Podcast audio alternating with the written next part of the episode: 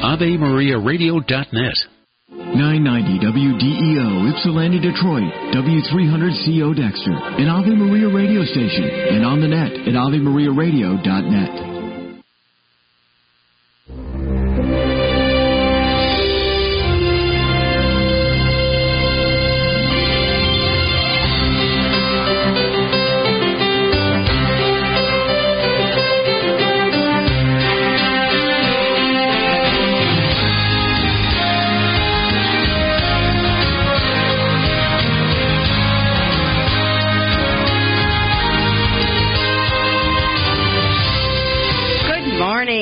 Welcome to Mass Appeal, the Saturday morning live show on Catholic Radio, where you can get some free and friendly advice from a Catholic perspective. Colleen Kelly Mast, your hostess today and every week on Mass Appeal. Just sitting here waiting for you to call me. Your calls drive the show, and you decide what the topics are today.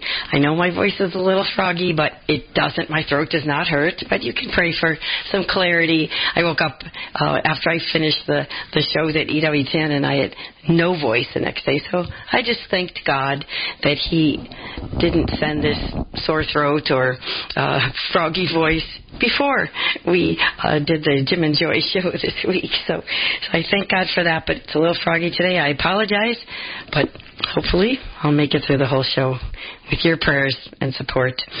So this is Mass Appeal, and we are here on Catholic Radio. If you're just switching around the dials, this is a Catholic station. People will be calling in for the next two hours with a question or personal problem, and they will get an answer that is flavored by the teachings of the Catholic Church. It might be about, instead of being mean to somebody and getting revenge, it would be about being kind to them. Or it might be, instead of condemning somebody else, it might be about being more patient with them. So we look to see how we can grow in virtue looking at the problems of the day. Or somebody might call in and they're grieving deeply and they need some consolation or encouragement. So what I try to do here is to utilize all the gifts of the Holy Spirit that I learned about at confirmation and received heavy doses of at confirmation. One lady once told me, boy, your confirmation really took. And those gifts that I had to memorize in order not to get, uh, what is it? People used to say that get slapped in the hand by a nun with, with their ruler. Well, I just did what they said. So anyway, I memorized those seven gifts of the Holy Spirit as well as many other Baltimore Catechism questions. And they are wisdom, understanding, counsel, fortitude, knowledge, piety, and fear of the Lord, which is really awe of God. It's not like we're scared, but we know there is a last judgment and we will be accountable for our life. So if you'd like some free, friendly advice from a Catholic perspective, stay tuned here for the next two hours. This show is called Mass Appeal, and I'm Colleen Kelly Mast. I'm a certified life coach and author, the author of Love and Life, uh, but, uh, Teenage Sexual Morality Guide of Sex Respect, a public school abstinence program, which is I'm in the midst of revising right now and updating it. And then the new Love Ed video discussion series for parents with young children and preteens. I'm a speaker at retreats. I give a fun keynote address called The Four Heart Healthy Habits for Holiness. I'm at your fundraiser or live events. And as we learned so two weeks ago, one of my spiritual spa talks is how to tame your tongue. And we, I handed out the tongue evaluation checklist, and wow, I got such a great response from you. Everybody wanted a copy. I posted it on my Facebook fan page, Colleen Kelly Mast, and on my website, respect for you dot com. I, hey, I got it on there without my granddaughter coming up and showing me how to do it. I believe it's on my blog, on my respect, the number four, the letter U, website. And uh, today or next week, depending on when we have time, we're going to talk about some of the remedies for that, because I thought if that many people wanted a copy of the daily tongue evaluation checklist, that we might have some concerns about sins of the tongue. And we know that in the scriptures, particularly the, the book of Proverbs, it tells us a lot about controlling our tongue. We've got some um, epistles that talk about controlling our tongue. And maybe some of you have heard that story of Saint Philip Neri, the penance he gave to someone that didn't control their tongue. So we might do that today, but Your calls take priority. Give me a call with your question or personal problem. The number to get on today's show is eight seven seven, five seven three, seven eight two five, eight seven seven, five, P E P, talk. So I am a life coach, an author, a speaker, and when my sex respect curriculum reached national acclaim, I was a guest on T V shows such as Oprah, Geraldo, sixty minutes. I was even on Mother Angelica Live before she changed her habit. nineteen eighty-nine, I was pregnant with my fourth child. Then um, after I had that child and another one, I was invited to the Vatican by Pope John Paul the Second's Pontifical Council for the Family to come to Rome to present my Love and Life program to the council, to people from all over the world, representatives from every continent, and because uh, they said that that already was a model of the teachings of the church before the document was released, The Truth and Meaning of Human Sexuality. So I've been defending the truth about love and life and debated the A C L U, Planned Parenthood, SIECUS, defended the dignity of love and the human person on television and radio, and in my writing and speaking. I've been all over the world, the Diocese of Hong Kong, Mexico City, Rome, the Philippines. I spent four years on the National Review Board. And so it was actually, and plus, I didn't mention this, I'm the mother of five adult children. I've been married for way over forty years now, and I grew up second oldest of nine children in the Chicago area. And those of you that were able to see the show this week, At Home with Jim and Joy, where they interviewed me Wednesday and Thursday, uh, broadcast in the middle of the day, learned that a lot of the beginning of my family life education took place when I was sitting chatting with my mom, my sister and I, and she was very curious and asked a lot of questions, and my mom had the most beautiful answers. So I came from the perspective of being innocent but not ignorant. I knew what the body was for. So stay tuned with us today here for some free, friendly advice from a Catholic perspective. Whether you're facing a personal problem or uh, you need a second opinion on something, we can explore your options.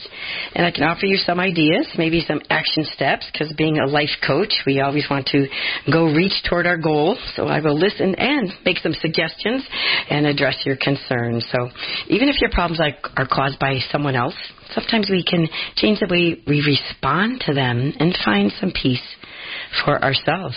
And sometimes our reaction will change them. So give me a call with your question or personal problem.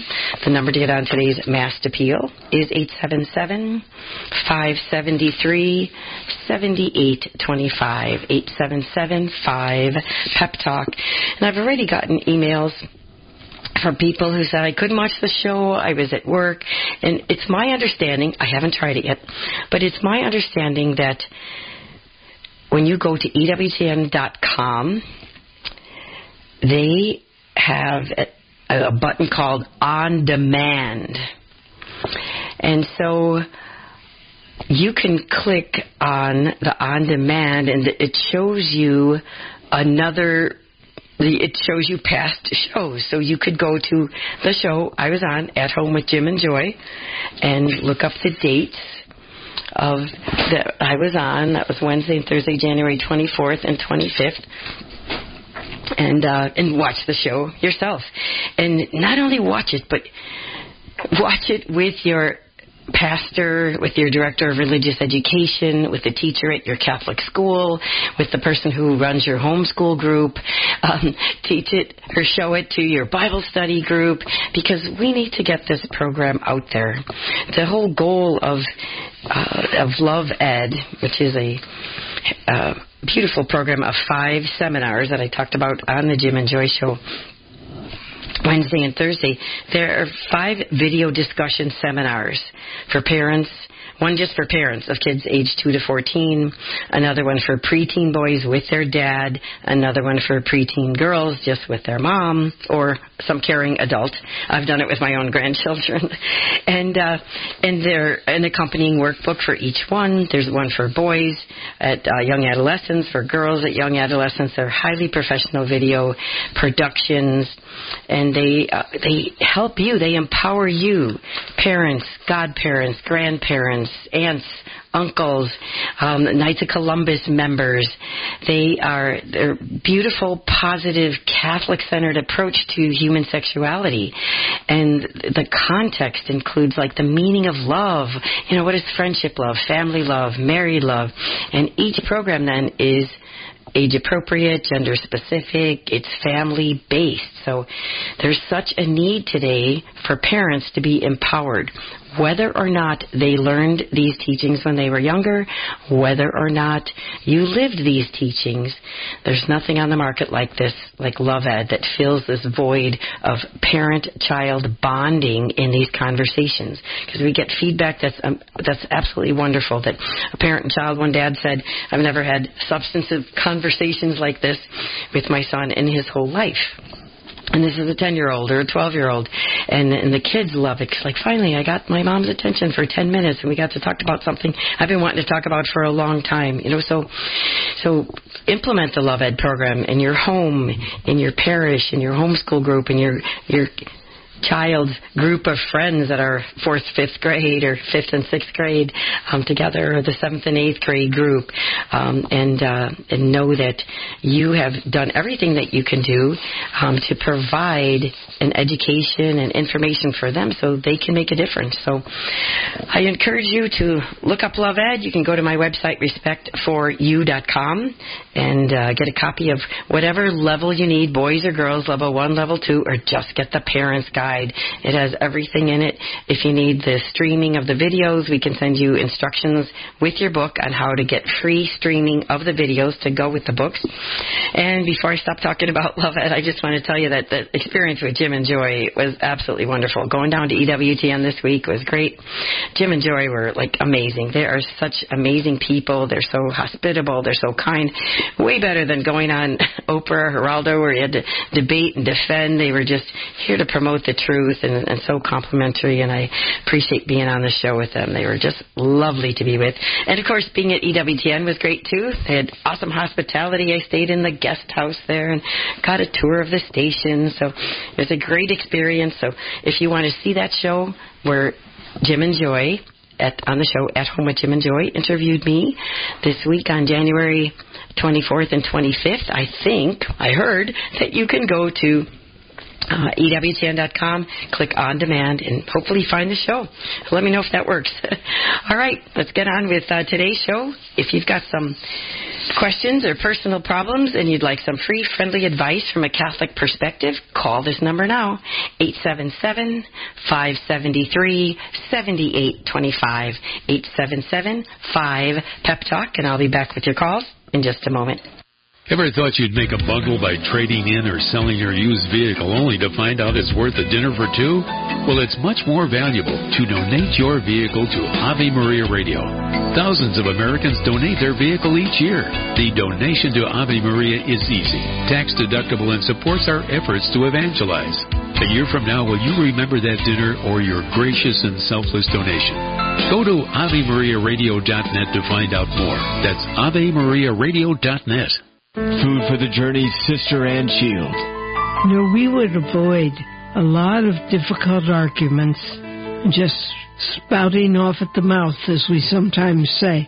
Just ask the Lord, give me the words to say. Maybe I'm rightfully angry, but if I just shout and yell and scream, what good is that going to be?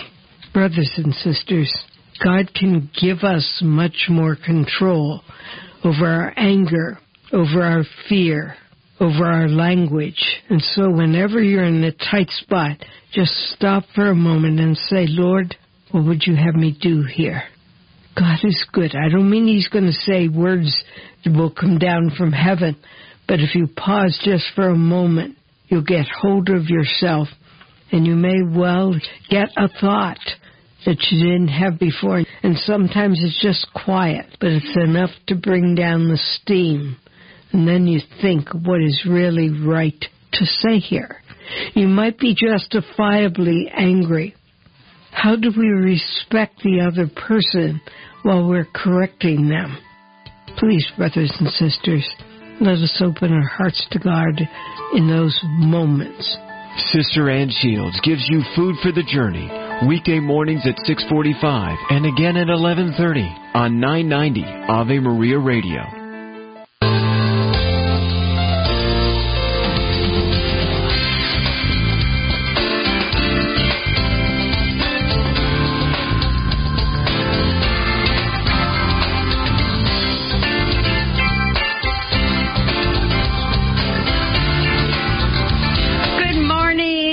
Welcome to Mass Appeal, the Saturday morning live show on Catholic Radio, where you can get some free and friendly advice from a Catholic perspective by calling this toll-free number right now, eight seven seven, five seven three, seven eight two five, eight seven seven, five P E P Talk. And I just got a quick message from a listener, Larry, who said the E W T N shows are on YouTube as well. So thanks, Larry, for prompt response. Give us all the information that we need. And uh, also, another so many things going on. I was wanted to talk about those readings today.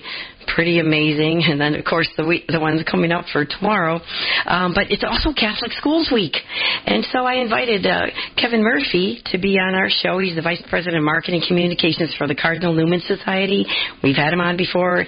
He talks about this, the standards that the Cardinal Newman Society set back in nineteen ninety-three to find out if a school that says it's Catholic is really Catholic. And so I invited Kevin on to, to be our first caller today while we're waiting for your calls and, uh, and chat a little bit about uh, what makes a Catholic school Catholic. So, Kevin, are you there? I am. Oh, thanks for coming up um, early in the morning. Of course, you're on the East Coast and not as early there as here. But uh, but as I'm as our listeners are calling in with their questions or personal problems today, so Melissa can take their calls while we're chatting. The number to get on today's show is eight seven seven, five seven three, seven eight two five, eight seven seven, five P E P Talk with your question or personal problem, as you might be struggling to live out your faith. And one thing that parents struggle with, and now grandparents, I was talking to my friend yesterday who said that she is just really hoping and praying that her her daughter-in-law sends their grandchild to a Catholic school because she's four and they're looking at preschools. So um, Kevin here, working with the Cardinal Newman Society and Marketing Communications, um, is part of an organization that helps us look at the standards that we should be looking for in Catholic schools. You know, what makes a Catholic school Catholic? So I'm so happy that you were able to come on for this segment this morning, Kevin. So thanks for being here. Oh, and thank you for the invitation. You're welcome. And so I know there were like three like basic objectives of the Cardinal Newman Society. Maybe we can start there, and then you can tell us like what to look for when we go on those tours this Sunday, Catholic Schools Week. We go look at the school, because I know, and I've told you this before, I had a three-page question questionnaire when I was looking at my fourth child, because by the, I learned a lot with the first three, and Catholic schools started changing. So by the time it came to choose, we, I was choosing a high school for child number four, and I had a three-page questionnaire for them. And after the first three questions, the admissions director and the freshman counselor both said, "Nobody's asked these questions before." And I said, wow. "Well, that's I'm just getting started." Like I said, those are the wow. easy questions.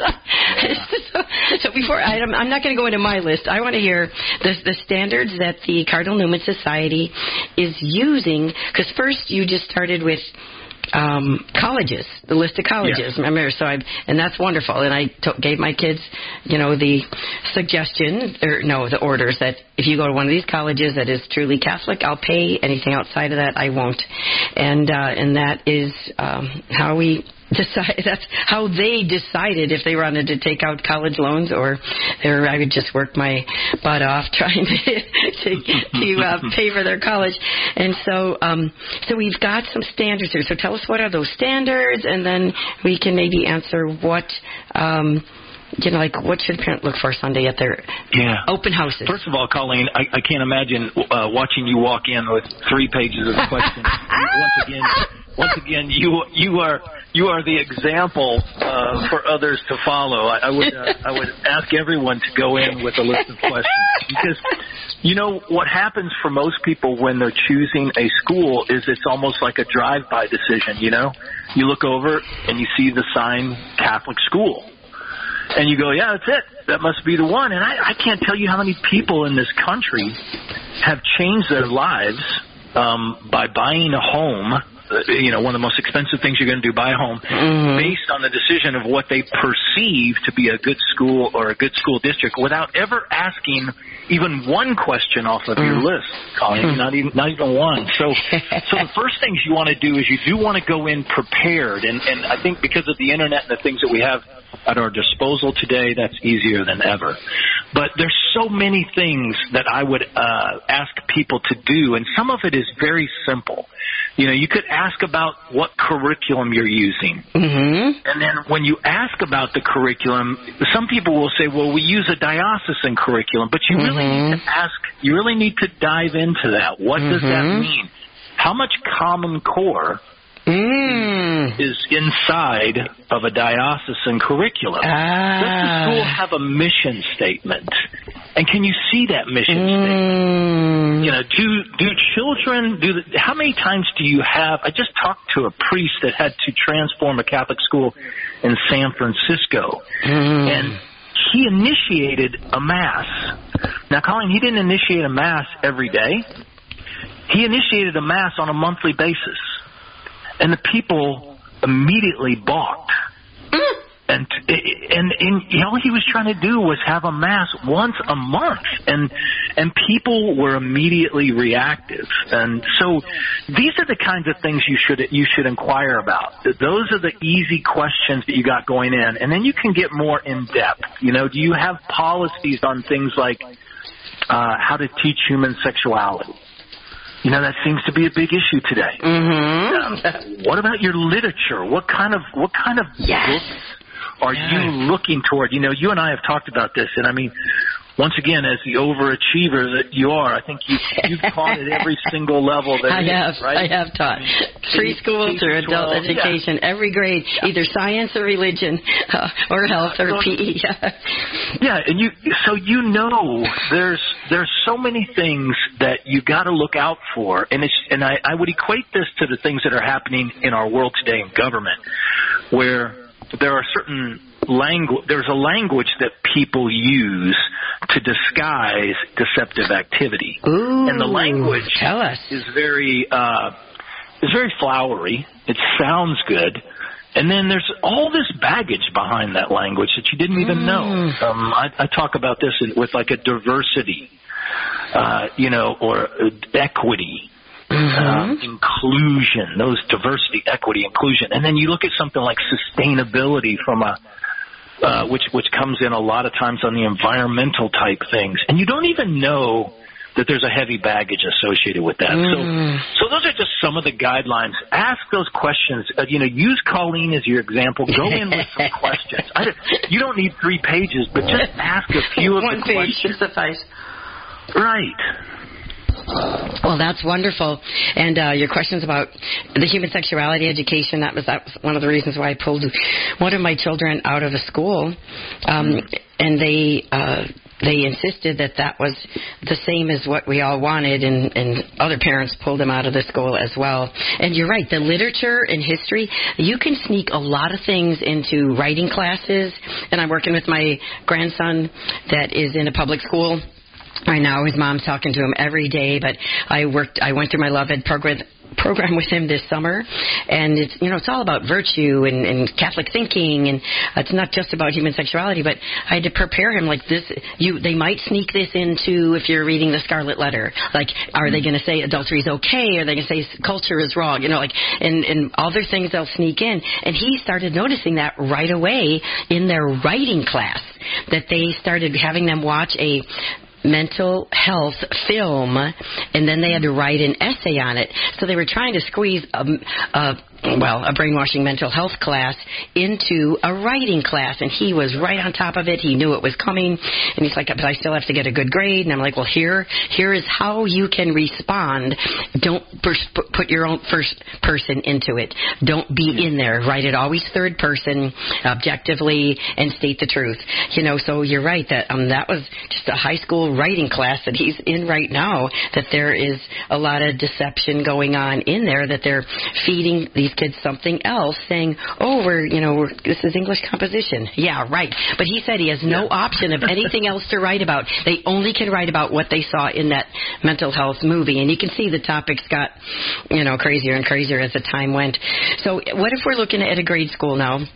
And uh, so what... Um, What what are we looking for in their mission statement? And uh, and is there any particular curriculum that, that you know are working that we should be having our ears open for for a Catholic school? We, we might have only a few well, minutes before the the break, so get, get started with that. We'll see if we have oh, to carry over. Okay, so yeah, with, with Catholic Schools Week, one of the things I just uh, caution against is just what we talked about a second ago. Be careful of the language of things and really investigate them. Don't just, when you see a Catholic uh, school, make sure that it is truly Catholic. One of the things that the Cardinal Newman Society did was we developed a curriculum, because we heard people saying they were borrowing curriculum. They went into Common Core, which was advanced by Bill mm. Gates, Melinda Gates. They were using that, and they still, many, many people still use that in some portion. Mm-hmm. And so you got to look for that. But like in a mission statement, you said, what should we look for? What about words that say something like um, teaching in union with the Catholic Church? Mm-hmm. Um, what about, you know, to help students become, uh, you know, successful in this life, but most of all to become successful in the next life and to share that life with God. Okay. Wonderful. Thank you so much, Kevin. Um, I think we've got all the information that we need to be ready to go um, to our open houses at the Catholic schools and ask them the right questions very kindly and very lovingly. And some of the questions you ask might help them be accountable for the Catholicism and the strength of Catholicism. Catholicism in their schools. Thank you so much, Kevin. Thank you. God bless. Okay, God bless. Teresa Tomeo and Deacon Dom are coming to Belleville for a special event you won't want to miss. Join us for dinner and a presentation called How Practicing the Works of Mercy Brings Out the Best in Marriage on Friday, February ninth. Teresa and Deacon Dom have been leading marriage retreats and pilgrimages since their journey home to the Catholic Church. Come to Saint Anthony Catholic Church on Friday, February ninth, starting with dinner at six. Tickets are only twenty-five dollars each and are going fast. More details at S T Anthony Belleville dot com. When is the last time you really tried to understand someone? Where they were coming from, that is. I reached out to a few people following some social media commentary regarding politics and the COVID nineteen pandemic because we clearly were not on the same page.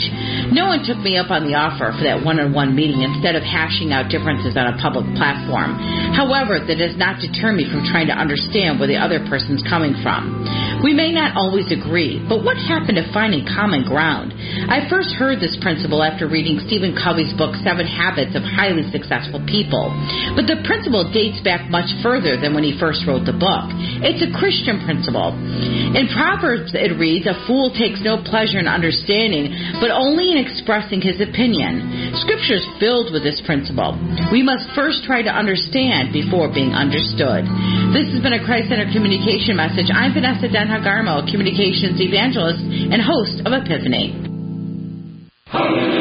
Light of the East, weekends on Ave Maria Radio. I'm Father Thomas Loya. This week on Ave Maria, Saint John Paul the Second reminded us that the church breathes with two lungs, two complementary expressions of the one same faith. But what is it that the two lungs have in common?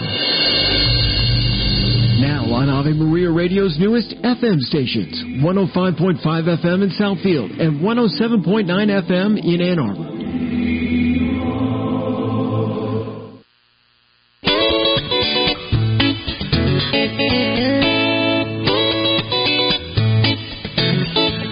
Welcome to Mass Appeal, the Saturday morning live show on Catholic Radio where you can get some free and friendly advice from a Catholic perspective. If you call in, or stay tuned and wait for somebody else to call in, but it's time for you to call. There are lines open waiting to hear from you at this toll-free number, eight seven seven, that makes it toll-free, five seven three, seven eight two five. eight seven seven five P E P Talk, but the K falls off. And for new callers, when you call in, you get to talk to Melissa, who is great at multitasking. She answers your calls, or um, and then uh, puts the music on and off and engineers the whole show and the breaks and counts me down and answers your calls as well. So if she's a little late answering your call, be patient with her. She is there. And uh, so when you, call, you talk to Melissa, she'll say, you've just called Mass Appeal. This is Ave Maria Radio.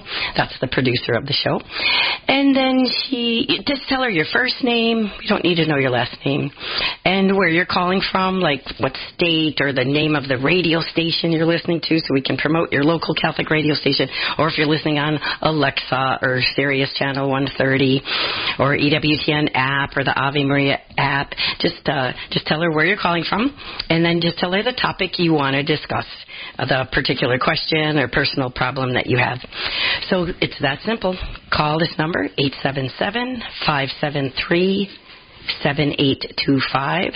First name, where you're calling from, the topic of your question, tell to Melissa. She'll put you on my board, and we'll take you when it's your turn. So give us a call. Maybe you're struggling just following the Ten Commandments. I know I had a great response the other day to the the night prayer format as well. I've always had a great response to the, the Hidden Power of Kindness handout that I have. All those are on my Facebook fan page as well as on my blog. Now, I think I figured it out. On my Respect, the number four, the letter U, Respect for You website.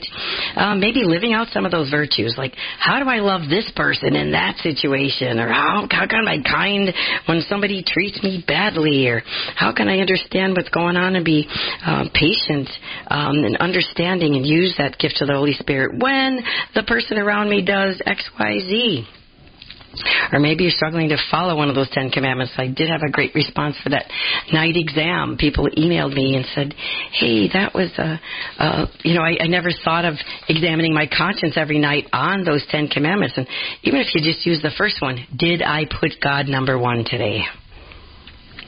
That's what the first commandment is. I'm the Lord your God. You will not have any strange gods before me. And some people have God, have made their work a God. Um, some people have made, you know, even their hobby a God, or volunteer work a God, or a person their God, or television their God.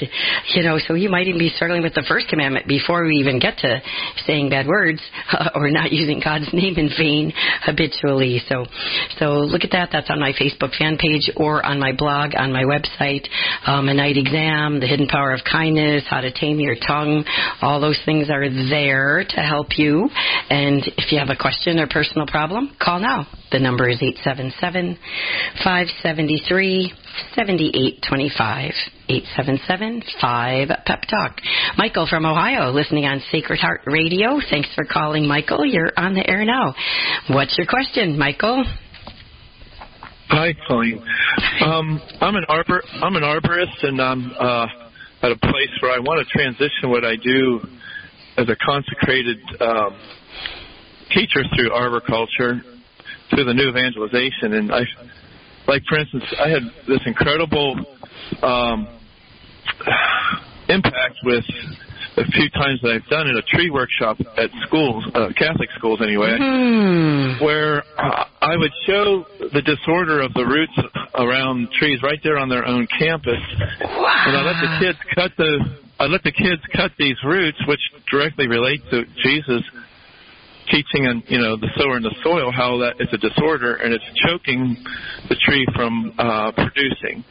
And it's amazing when they cut the root and it pops like a banjo string. They'll say, "Wow, the tree can breathe now." And then, and then, I'll, and when I explain to the kids that this is part of your life, an attachment to uh, how you feel you're connected in a self-image versus true self-knowledge to heaven, I said, "This is what the psalmist was trying to create for you: is to abide in Jesus." So I'm finding that there's Um, like a sacramental connection to trees, and, yes. and how Jesus took that. He even, even told his apostles, he says, if you don't understand this parable, you won't understand anything. And it's like, to me, it's like the number one tool of being naturally supernatural to contemplate the right order of a tree.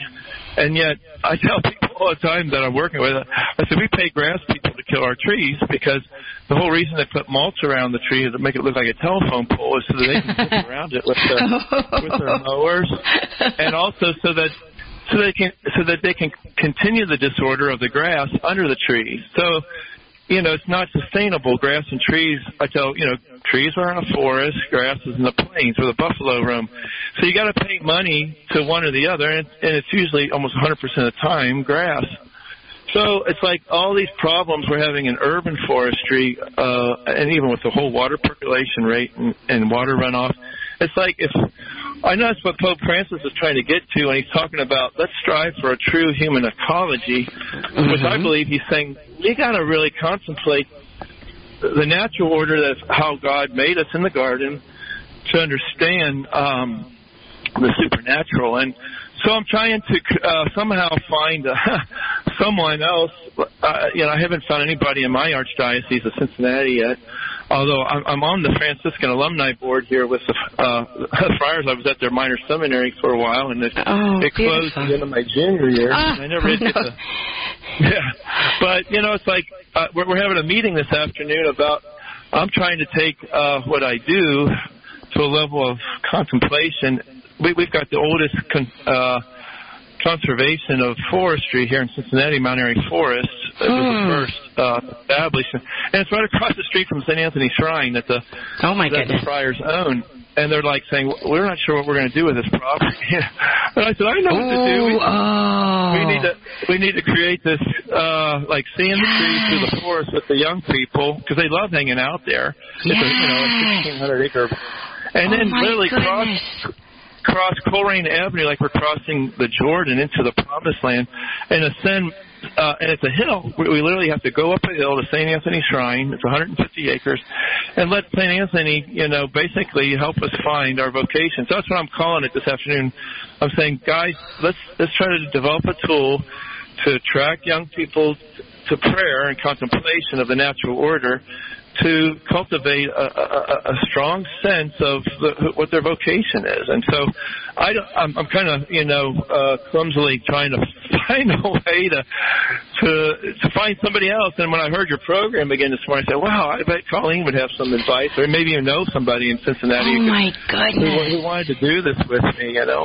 So I'm sixty years old, and I'm, I've raised my four sons. I, I, I've raised three other nephews. I got a great-grand nephew I'm raising and fostering right now. It's like, wow, the Lord's just blessing me with how do I invest in them oh my goodness. to become, to grow, you know, into uh, being strong, courageous men. Oh, my goodness. This is amazing. Can you hold on during the break? I'm very excited about this, Michael. Okay, we'll talk to you in a moment. Okay, bye-bye.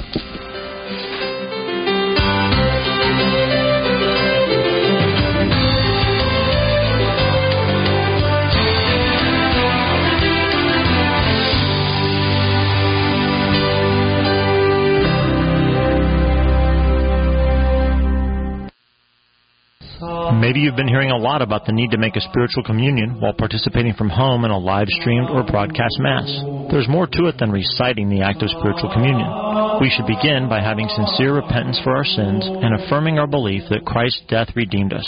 Next, we call to mind the spiritual gifts found in Christ's sacrifice and thank God earnestly for them. Now we are disposed to pray the traditional prayer of spiritual communion. Jesus, I embrace you and unite myself wholly to you. What was the sin that exiled man from the Garden of Eden? It was the sin of disobedience, according to the Catechism of the Catholic Church, and it was Jesus' obedience to the Father that reopened the possibility of paradise to the human race. He took on our sins, he who never sinned, in order to incur expiation for our offenses. No mere human, however holy, could achieve such a feat. Christ's divinity alongside his humanity made him unique. Thus, he was the only Savior able to reconcile the world to God because he was God. In taking on a human nature, Jesus opened the avenue for us to partner with him in the Paschal Mystery. He asks his disciples to take up their own crosses and follow his example by offering our sufferings up as expiation for sin, thus giving redeeming merit to misery. This is Peggy Stanton, and this has been the Order of Malta's Minute with the Catechism. You're listening to Ave Maria Radio. Ave Maria Radio. Hello, Steve Ray here. Everything in the Bible and in the Catholic Church starts with the book of Genesis. It reveals to us God's plan for mankind. Yet Genesis can be daunting, especially given the scientific discoveries of the last few centuries. Well, that's where I come in with my new book, Genesis, a Bible study guide and commentary. Discover a thoroughly Catholic approach to this exciting and dramatic ancient narrative that is so often misunderstood. You can get the book now on the store page at Ave Maria Radio dot net. Check it out.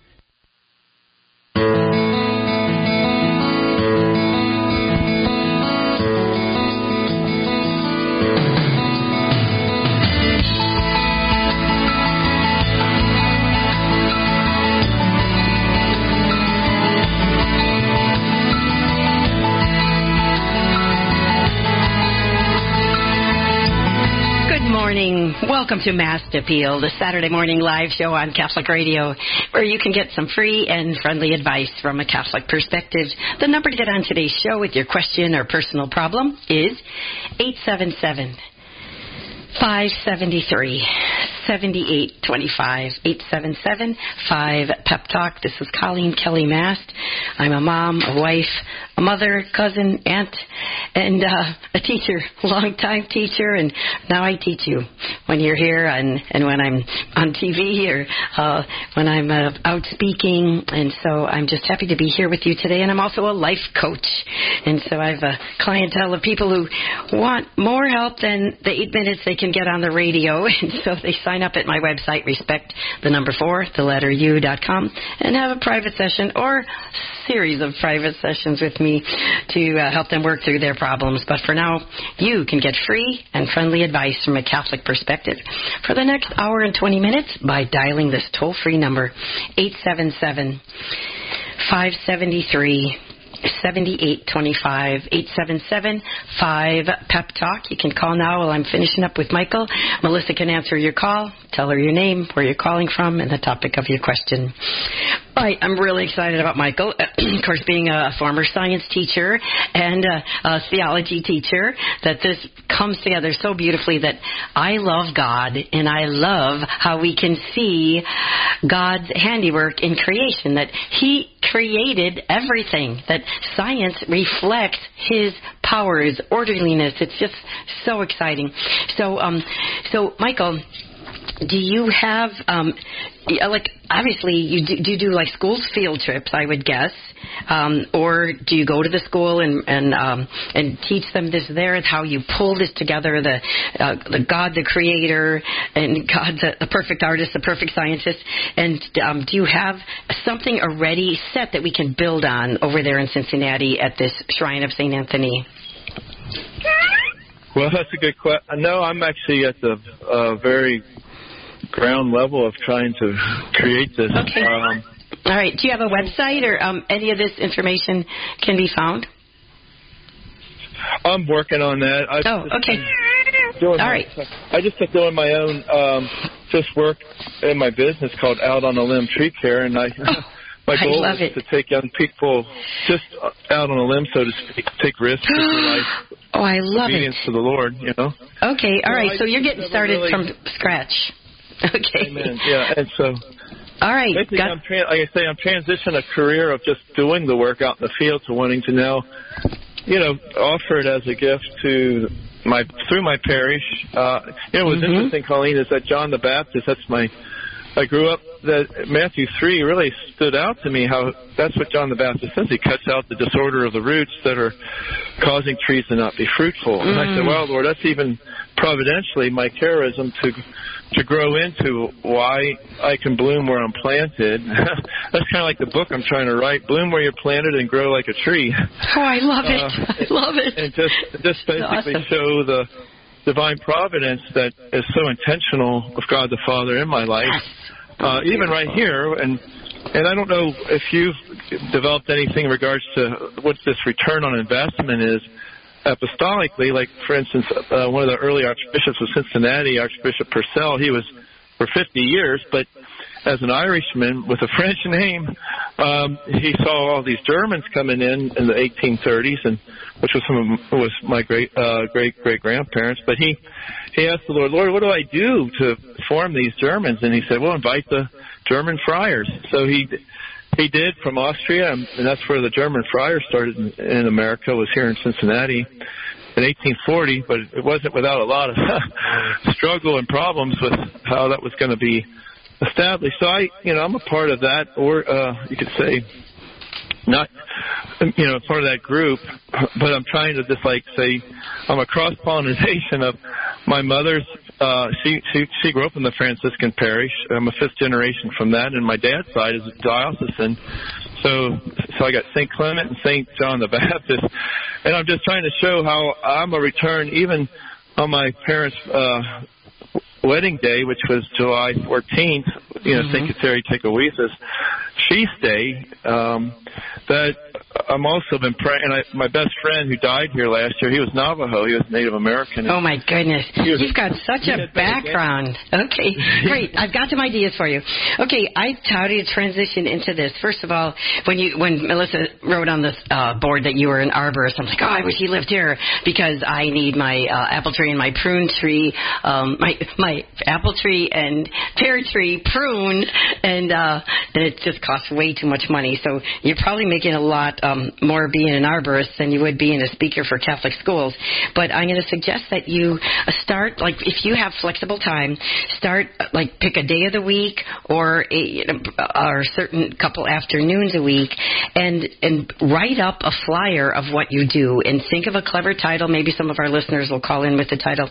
Um, just, you know, say, um, you know, and make it some kind of rhetorical question like, how can I learn about God through trees, or God in nature, how do they connect, or, you know, something like that. So they'd have a title for it, and then put this out to middle school and high school science teachers, and then maybe even theology teachers, especially those schools that integrate their curriculum.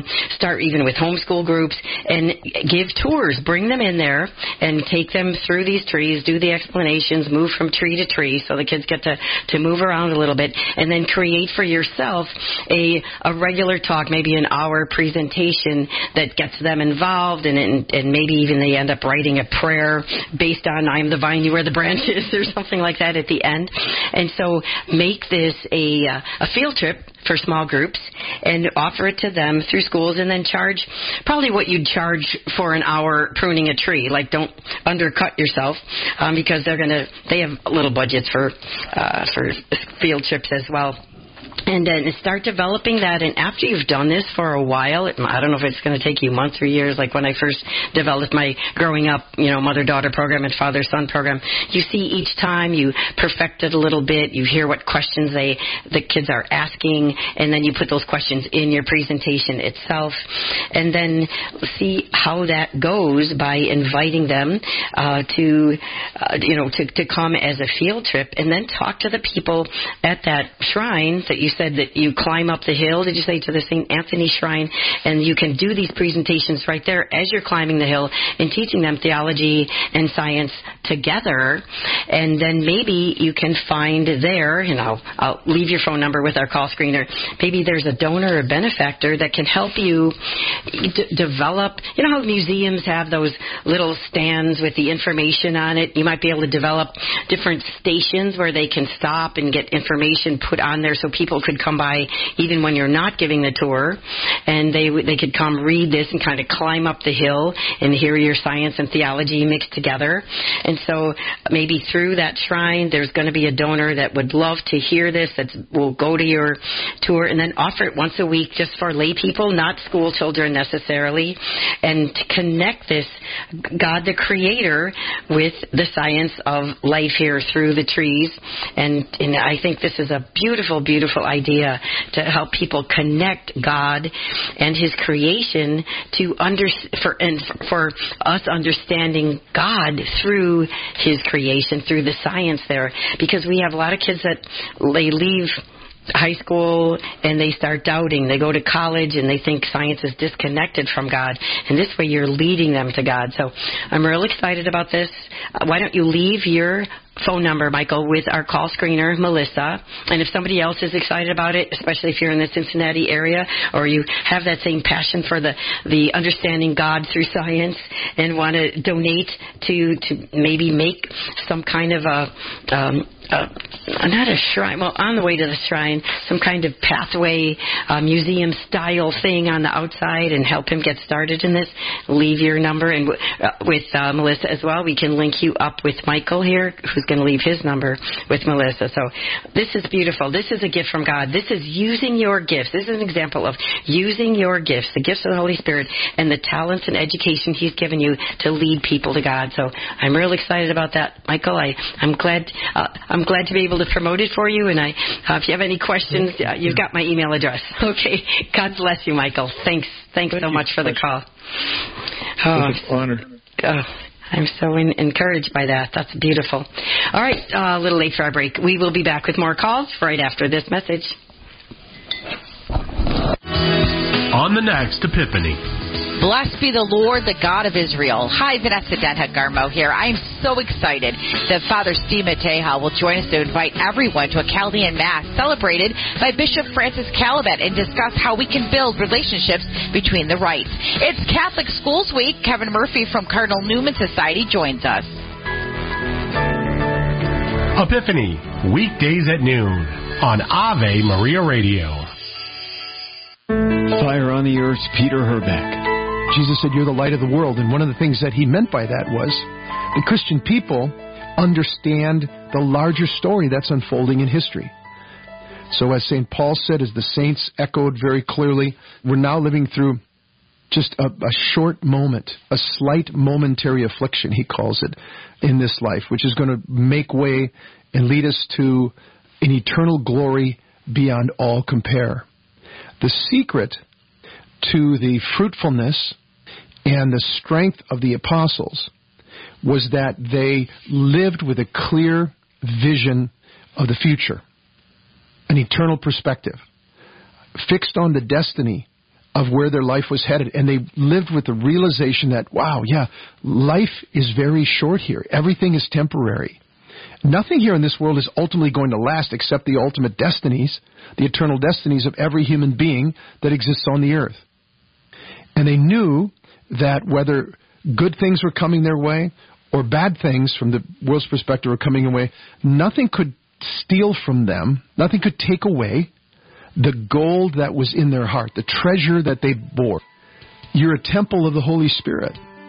Peter Herbeck spreads Fire on the Earth, weekday mornings at six thirty and again at eleven forty-five on nine ninety Ave Maria Radio.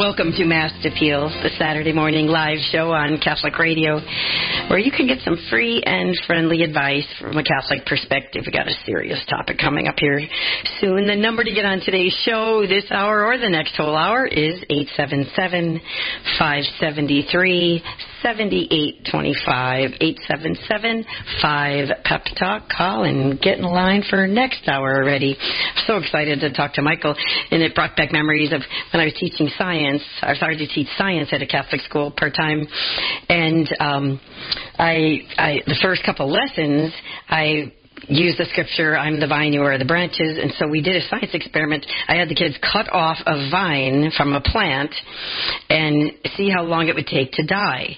And so they would track different plants, which ones, you know, die sooner, which ones turn brown, and uh, and I um, and I tried to introduce Um, the concept of prayer in science class by saying that when you, uh, if you if, over the summer, if you're not praying every day or going to Mass weekly like we do at school, uh, then you're um, and you're not participating in the sacraments, that your faith can dry up and and the grace dries up. And I remember one dad that had several children at the school came to me and he said, "says my children have been learning more religion in their science class and sometimes they learn in religion class." And so uh, we can tie that in so beautifully. So I thank Michael for the call. He's left his number with our call screener if anybody wants to join with him or help him or support him or encourage him. Um, you can call and get his number as well. So that's pretty exciting. And now we've got a serious call. I don't know if we'll finish it before the music starts playing, but Ken, I had this same thought all week with the the publicity of the March for Life, and somebody touched on it last year, but nobody did this year. Ken from New York, listening on Sirius X M Radio, has an important topic for us to discuss here. Ken, you are on the air right now. Well, thank you for taking my call. Yeah, I, I, I listen to a lot of the speeches from March for Life, and there is no accountability on the part of men. Uh, I have three sons, and I raised them. I said, you know, you're going to have your girlfriends, you can date and everything, but just remember that that, that girl is not a conquest, but your future wife. Mm-mm. You know? And if you're going to if you're going to do mature adult things, then you got to do and respond and, you know, uh, pay the, you know, be accountable for those mature and adult things, you know, and... Uh, like adultery, right? uh, you know, and, and I, I, I sometimes uh, on Fridays we go to Planned Parenthood, mm-hmm. and we stand outside and... the non-Catholic version of our, you know, because we're we're pretty quiet, but uh, there's, you know, megaphones and, and, and pictures and and you know nobody's nobody's holding the, the men accountable at all. Yes. And saying, yes. you know, you have a responsibility. You know, yes. you you can't free will it. You know. Yeah, it's so, so important. You're right. And we have, um, and I, and the, the compassion for mothers is wonderful. We've got that part right. We've got crisis pregnancy centers. We've got people donating diapers and bottles and all the things. But we're forgetting to hold the men responsible and accountable for that. And I like what you said to your sons, the girls not being a conquest. But the accountability on part of men is something absolutely missing. Both in our catechesis, I know that uh, Archbishop um, of Kansas City had mentioned, Archbishop Naumann had mentioned that when he was interviewed on a blog by Mary Helen Fiorito. He talked about, like, why aren't we talking about chastity more? What happened to the beauty of chastity? And so when we realized we, when actually when I, my girlfriend and I were deciding what can we do for this pro-life movement when we were horrified by the legalization of abortion, and she was going to work at Birthright, and I said, you know, I think God's calling me to help prevent this at a different level. And so that's where I became a promoter and teacher of chastity and abstinence and wrote Love and Life and Sex Respect, because we have to respect our powers to give life down at the beginning. So hang on, let's let's wrap up this a little bit now, because I know the music's going to start playing.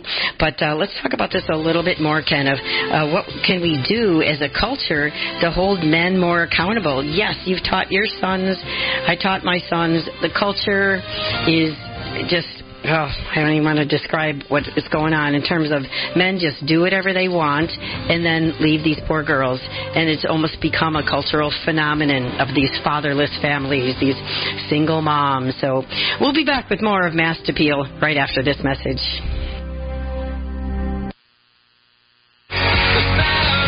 This week on Christ is the Answer, Father John shows us how to grow in our faith. You have been anointed by the Holy One. Okay, what now? It's time to grow in our relationship with God and to strengthen our faith. But how do we grow? Attending Mass, reading Scripture and other books about Jesus and the saints, and much more. Join us this week as Father John shows us how to grow in our faith, as well as getting us ready for a year of faith. Tune in for Christ is the Answer, Monday through Fridays at eleven a.m. on Ave Maria Radio. The Doctor is in on Ave Maria Radio. Hi, everybody. Doctor Ray Garendi here. Let us take your child from the before picture on brass today to poster child for P T A Parent of the Year. If you tune in, hopefully we can make that happen. Doctor Ray Garendi, weekdays at one on Ave Maria Radio.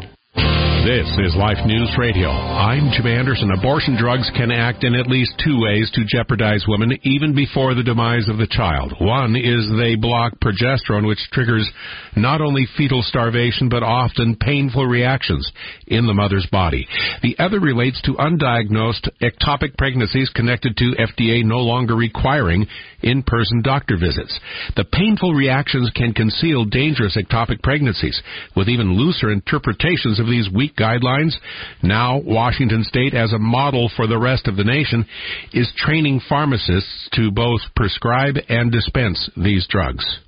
Wisconsin is in turmoil as an older abortion ban is being challenged in court. Its legislature is fighting over both pro-life and pro-abortion legislation. Everything from funding pregnancy support, postpartum care, and adoption to legalizing abortion up to fourteen weeks. This is Life News Radio. The View. The accurate view of the human person changes everything. The news you hear and see pertaining to the human person has the power to inform or misinform your opinions and what you do with the gift of life and what you allow your government to do. It's why we at this station offer news on the life issue. We hope you carefully assess what you hear, read, and view. In other headlines, criticizing President Joe Biden's pro-abortion rally this week, Virginia Bishop Michael Burbidge says it's incredibly devastating to see abortion displacing the president's sacred duty to protect life.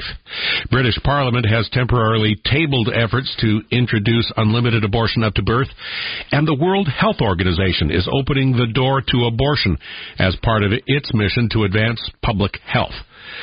For pro-life headlines delivered to your email address daily, sign up at life news dot com. This has been Life News Radio. nine ninety W D E O, Ypsilanti, Detroit, W three hundred C O Dexter, an Ave Maria radio station, and on the net at ave maria radio dot net.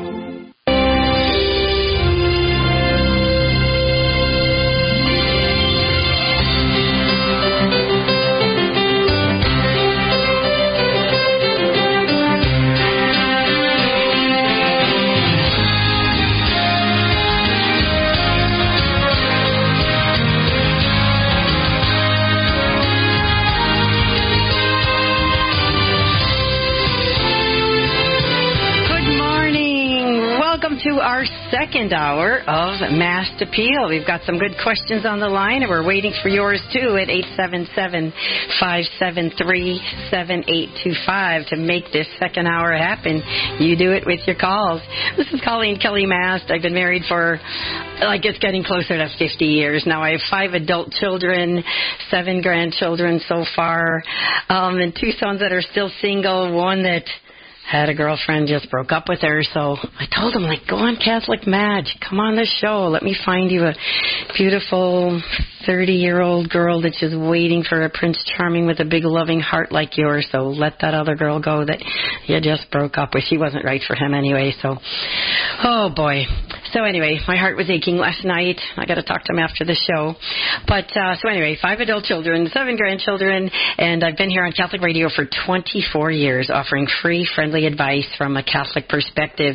During COVID, I got certified as a life coach. I have clients of all ages to help you if you need more than eight minutes of advice or your question's so private you, you can't believe uh, that you can talk about it and you just want to do it privately. Um, you can look at my website, respect, the number four, the letter U. .com and sign up for a life coaching session. You can go there and get my books, Love and Life, A Christian Sexual Morality Guide for Teens, Sex Respect, The Public School Option of Two, Sexual Freedom from an Abstinence Perspective, or my Love Ed, Get a Love Ed Parents Guide. It'll help you answer your kids' questions from the time they just find themselves in the bathtub at age two until they are doing something intentionally and don't even know it's wrong when they're fourteen. And so any of those questions that you, they ask you or that you need to bring up because they aren't asking questions, you can find that in my Love Ed, Raising Kids That Are Strong, Smart, and Pure Parents Guide.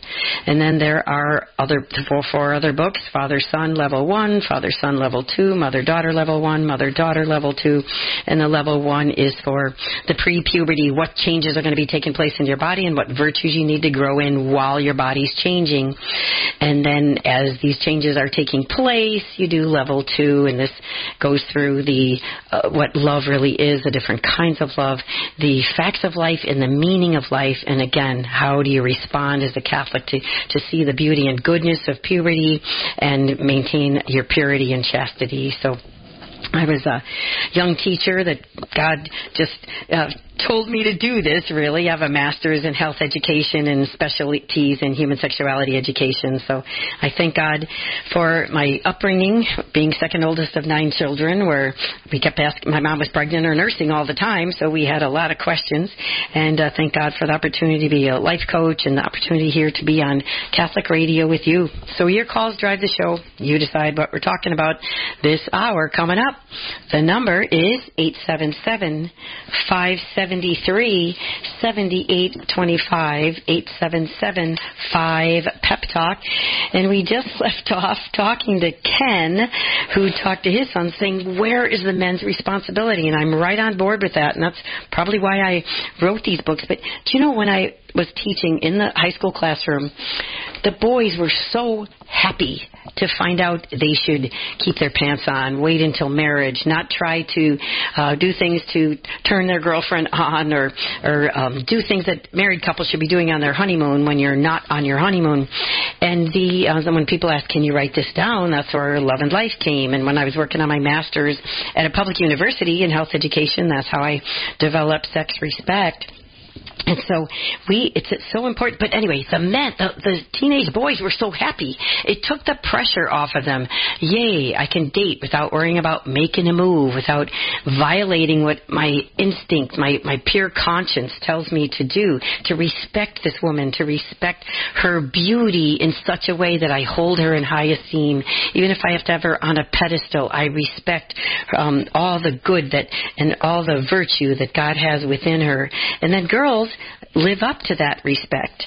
And so we have teachings throughout the scriptures that remind us of the importance, and that even though that right now in our culture we don't have consequences for guys, I mean, that leads us right to this morning's readings. And you know how I love to talk about either today's readings or tomorrow, but I mean, today's readings, King David got caught. It, his sins came out in the open.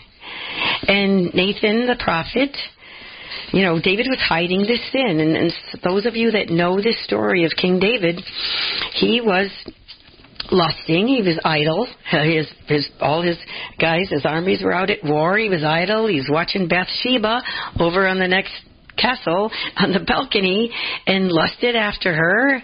Had her come over, had relations with her as if he was married to her. She got pregnant. So then he decides to kill her husband, has him put at the front lines of the battle, and uh, to, to cover up. No, no, first he had him come for had uh, Uriah the Hittite come home and have, in hopes of having him having relations with his wife, so they'd think the baby was Uriah the Hittite. But Uriah, Uriah was so faithful to David and knew that that uh, would take away his energy to be the great soldier he wanted to be. He did not have relations, so that's when David came, covered it up with the murder, tried to deceive everybody, and uh, and then Nathan the prophet in this morning's readings comes and says, whoa, you know, he gives them an analogy, and he says, you are that man. You know, you have stolen something that belongs to someone else. And that's that relationship with Uriah um, and his wife. And you've taken her to be your wife. And when Nathan brings that out, you know, we see God showing that there are consequences. And David said to Nathan, I have sinned. He admitted his sin. I have sinned against the Lord. And the Lord on his part has forgiven your sin. And you won't die, but you've utterly spurned the Lord by this deed, and the child born to you must die. So there are consequences in God's house. Maybe you're not going to see them until you're at your last judgment, but men do not get off free. David didn't. So read this morning's first reading in the book of Samuel, chapter twelve, that David did get caught in his adultery. God had a consequence, but then David repented so, so deeply, so sadly, cried, um, and the, the child became desperately ill. David kept a fast. You know, he wore sackcloth, lie on the ground, um, you know, just repentant as anything. And this is where we get these beautiful psalms that we pray when we catch ourselves in sin and know we need to go to confession. That psalm this morning, create a clean heart in me, O God. And I know that Saint Augustine prayed that psalm often as well. A clean heart create for me, O God, and a steadfast spirit renew within me. Cast me not out from your presence, and your Holy Spirit take not from me. This is Psalm fifty-one, one of the beautiful penitential psalms of King David after he had committed adultery and murder to cover it up, and then deception of lying after his lust. So he asked God, give me back the joy of your salvation, and a willing spirit sustain in me. I will teach transgressors your ways, and sinners shall return to you. Free me from blood guilt, O God, my saving God, and then my tongue shall revel in your justice. O Lord, open my lips, and my mouth shall proclaim your praise. David was truly, truly sorry. And those of you out there that need to repent of their past, instead of making excuses and saying, oh, well, everybody's doing it, be sorry. Repent. Or someday you're going to face those consequences of God. It might be your child facing those consequences. Your child may have been aborted or being raised by a single mom, never knowing who their dad was. So you've got to be super sorry, repent, turn to God, pray that Psalm fifty-one or any of those beautiful penitential psalms, and get yourself to confession, even if it was in the past, even if you haven't been to confession in a long time. Bless me, Father, I've sinned. I haven't been to confession in thirty years, you could say. And uh, and say, and, and there's some sins in my past that are weighing on me that I'm now truly sorry for, because I kind of justified, made excuses for them later on.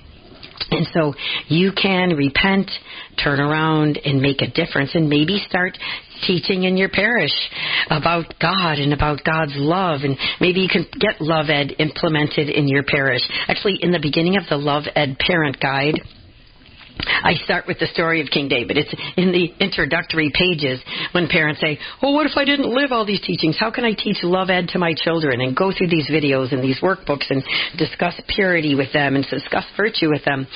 Well, I use King David as an example, that God's mercy is greater than our sin.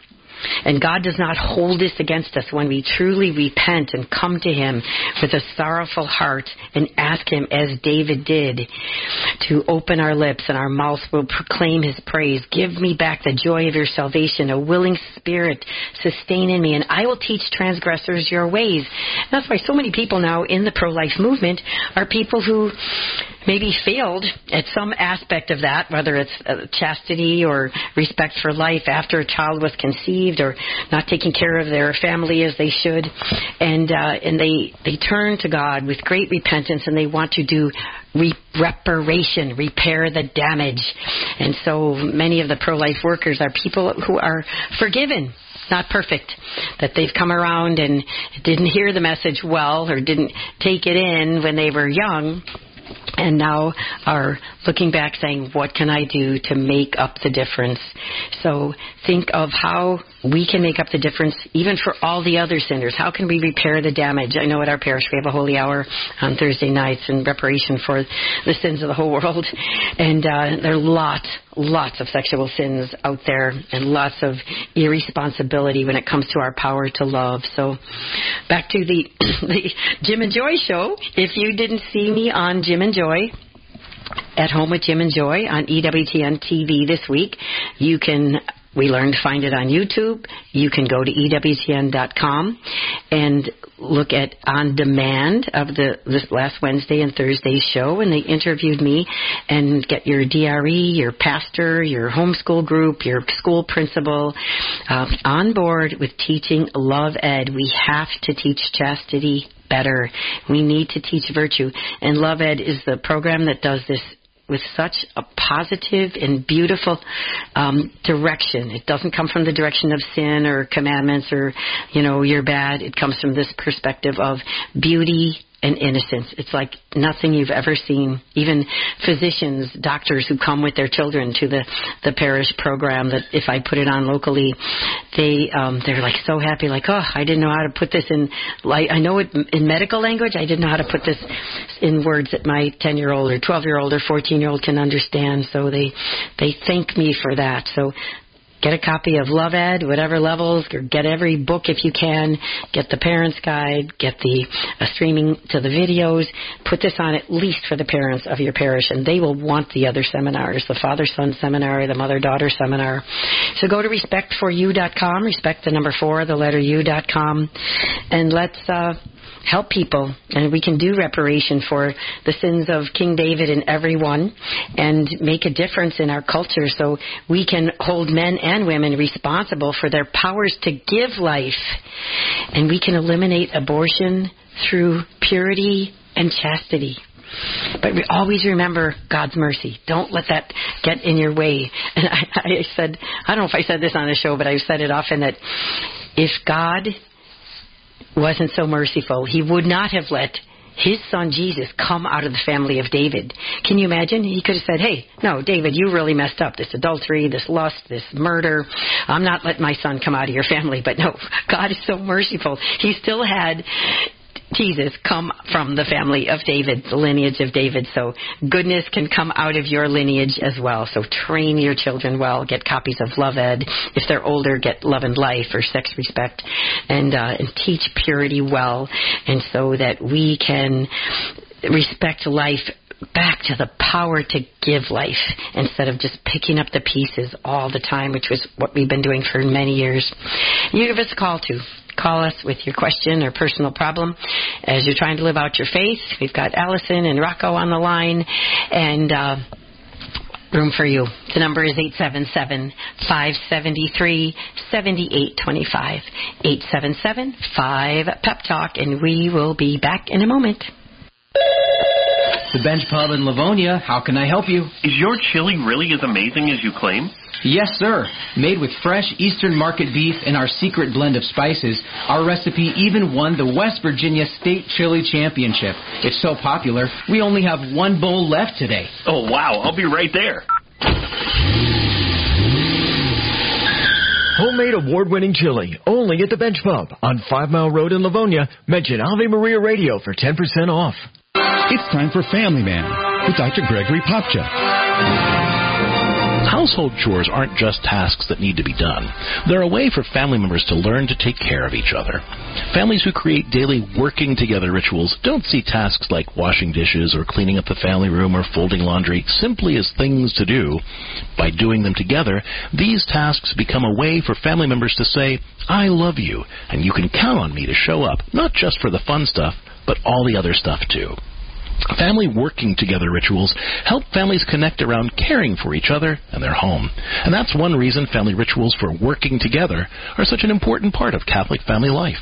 To discover more ways your family can celebrate the liturgy of domestic church life, check out the newest editions of Parenting with Grace and visit Catholic Counselors dot com. I'm Doctor Greg Popchak, but you can call me Family Man. To discover more ways faith can enrich your life, visit Catholic Counselors dot com. Ever thought you'd make a bundle by trading in or selling your used vehicle only to find out it's worth a dinner for two? Well, it's much more valuable to donate your vehicle to Ave Maria Radio. Thousands of Americans donate their vehicle each year. The donation to Ave Maria is easy, tax-deductible, and supports our efforts to evangelize. A year from now, will you remember that dinner or your gracious and selfless donation? Go to Ave Maria Radio dot net to find out more. That's Ave Maria Radio dot net.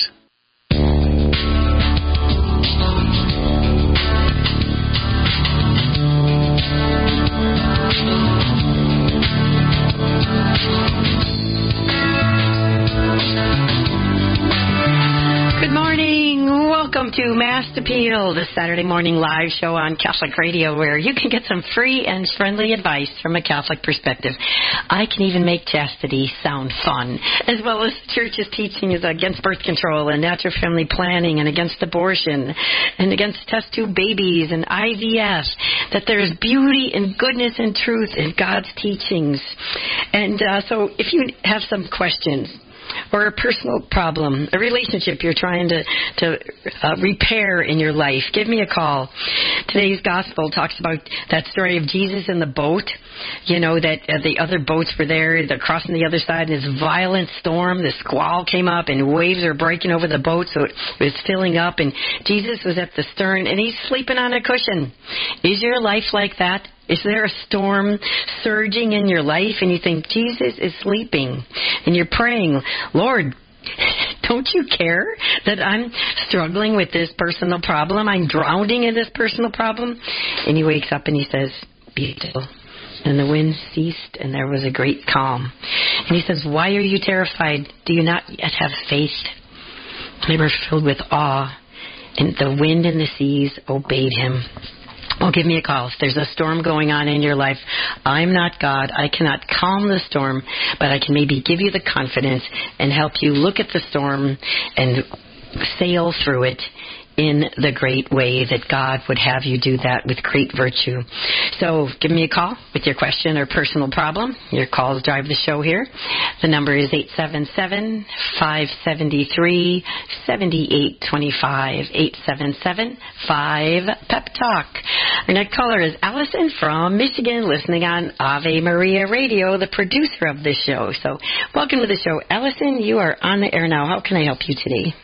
Hi, Colleen. My daughter Ann, she had, she said your program was brought to her school where she teaches and she, for moms and daughters a couple years ago, and she just loved it. Oh, she good. said it was so good. It is empowers parents so, and the relationship. Thank you. Thank you. You're welcome. Hey, I do have a burning question, and this program has had so many um, appropriate uh, um, d- segments for this question. Um, my youngest daughter is thirty-three, and she has been praying to Saint Joseph, and so now she's dating this lovely man, Joseph. But uh. I this tears my hair out, I tell you. Um, he, he stays in her apartment on the sofa, and she stayed in his. And she had said before she went to visit him, she had said, and it's eight hours away. She had said, "Well, you know, is there someplace I can stay?" And when she got there, oh, uh, you stay in my bedroom and I'll stay on the sofa. And I was so incensed about that. I thought, I do not respect a young man who does that. He's thirty. Mm. And so I was, I put it in Saint Joseph's hands, but I thought, oh, here they pray to Saint Joseph, but they don't abide by um, mm. the safeguards. And so now I'm wondering what, I, I finally wrote out a couple of paragraphs and had my uh, family give it to her, who's going to see her. She's an hour from me. And I just said, I'm not going to ask about this ever again. I just hope and pray that you find joy in doing um, the safeguards that will protect you because God loves you. And I'm not going to ask her about it ever again. But her sisters, she has several, I've asked them to do something. Let them do it. Good. I said, I said, they said, Mom, a year ago I did mention it to Teresa. I said, I think every one of you once a month. Uh, do you have a place for him to stay, Teresa? Where is he staying? Do you have a place for um, her to stay, Joseph? Where is she staying? I think we need, I just wish my family had that guts to, to uh, put him on the spot and put mm-hmm. her up, you know, yeah. privately. Uh, Mm-hmm. Challenge him. So I loved how that man called today. Oh, my gosh, do we need him in the family? Yes, yes. Talk to the young man about safeguards. So, Colleen, what's yes. your advice? Okay, all right. Of course, the two things that come to me are two prayers. Uh, lead us not into temptation, but deliver us from evil, and avoid the near occasion of sin in the act of contrition. So, uh, uh, you know, I think having your family bring it up is great. I don't know why you said you weren't going to do it again, but you might. Um, you don't want to nag them, but there are certain questions that they need to ask themselves. Um, first of all, do you pray the Our Father? And what do you think when you hear that line, lead us not into temptation, but deliver us from evil? Do you have the back of your mind, your malformed part of your conscience say, I'll lead myself there? And then a question such as, don't you love each other? Don't you have hormones? How can you live in your pajamas through the night on the same couch and not find that an occasion of sin and a temptation? And you can can affirm their goodness. You can say, I respect that you believe you have the self-discipline to do this. And uh, it must be really a challenge for you, and I, I respect that you're practicing purity. I presume you are, and that you're waiting until your wedding night. But did you ever think that this might be an offense against modesty? To be there sleeping in the same place with them, get up in your pajamas, have breakfast together, that is uh, not just a, a, a temptation toward impurity, but it is a breakdown of modesty. And I remember what my mom said when my sister asked her what a honeymoon is for. And her answer was, a honeymoon is now that you're a new family after your wedding, you can practice getting dressed and undressed in the same bedroom together because it might be a little embarrassing at first. Well, that was my first chastity lesson because I then I knew that you weren't supposed to get dressed and undressed in the same place together. So I'd say it's at least an, an occasion of sin. It's leading yourself to temptation. It is an offense against modesty. And they're really testing their own hormones and, um, you know, in their capacity to love each other very purely. And so I would bring it up occasionally, maybe if everybody would take turns. And somebody, one of the sisters, could just say, hey, can you make a plan so that you don't scandalize us? Like, not only is this leading yourself into temptation, but this kind of scandalizes the family. Because what do people think if you're sleeping on your boyfriend's couch or he's sleeping on your couch and you're both that go in and out of the same apartment? People look at things, they presume that, and this is a and um, a, a form of scandal that people will see that and think it's okay, and they're two good, you know, Catholic young adults. So it's it's not right. It's not the right thing to do, and they're just taking the very letter of the law. And I know young adults who have done this. I, I spoke at a college one time that uh, that the, the young adults would take that like so low to the edge, like, okay, we even sleep in bed together, but we don't do it, you know. And and again, this is scandalous. This is a, a temptation against purity, and it is a violation against modesty. So I would encourage your other daughters to to say something, but somebody has to go beyond just saying something and making a suggestion like, hey, where is he going to sleep? And somebody has to say something specific like, you need to make a plan. This is a scandal to the family. We know that you want to be pure, and so you need to make a plan and even make a suggestion like, you've got to have a friend nearby that has a couch. There he has to be able to afford a hotel. Do something to prove your purity to God and not lead yourself into temptation. So more than just the suggestion, they, you, somebody has to challenge them to make a plan. Okay, so that's kind of the next step of that, Allison. And don't feel bad if you have to bring it up again, but it's wonderful that you have the siblings bringing that to your attention every month or so. But just dropping the hint doesn't seem to be working, so we need them to make a commitment to their purity. So I hope that helps you, Allison. Pleasure to talk to you. Thanks for the call. And we need to hold both the men and the women responsible for purity today, that we truly respect these amazing powers that God has given us to create new human life, and the desires and drives that go with them, that passion that's designed to bond a couple in marriage. You give us a call, too, with your question or personal problem, eight seven seven, five seven three, seven eight two five. Light of the East, weekends on Ave Maria Radio. I'm Father Thomas Loya. This week on Ave Maria, Saint John Paul the Second reminded us that the Church breathes with two lungs, two complementary expressions of the one same faith. But what is it that the two lungs have in common? Now on Ave Maria Radio's newest F M stations, one oh five point five F M in Southfield and one oh seven point nine F M in Ann Arbor. Fire on the Earth's Peter Herbeck. Jesus said, you're the light of the world. And one of the things that he meant by that was the Christian people understand the larger story that's unfolding in history. So as Saint Paul said, as the saints echoed very clearly, we're now living through just a, a short moment, a slight momentary affliction, he calls it, in this life, which is going to make way and lead us to an eternal glory beyond all compare. The secret to the fruitfulness and the strength of the apostles was that they lived with a clear vision of the future, an eternal perspective, fixed on the destiny of where their life was headed. And they lived with the realization that, wow, yeah, life is very short here. Everything is temporary. Nothing here in this world is ultimately going to last except the ultimate destinies, the eternal destinies of every human being that exists on the earth.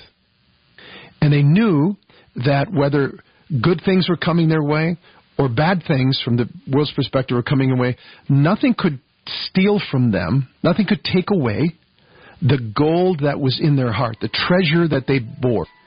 You're a temple of the Holy Spirit. Peter Herbeck spreads fire on the earth, weekday mornings at six thirty and again at eleven forty-five on nine ninety Ave Maria Radio.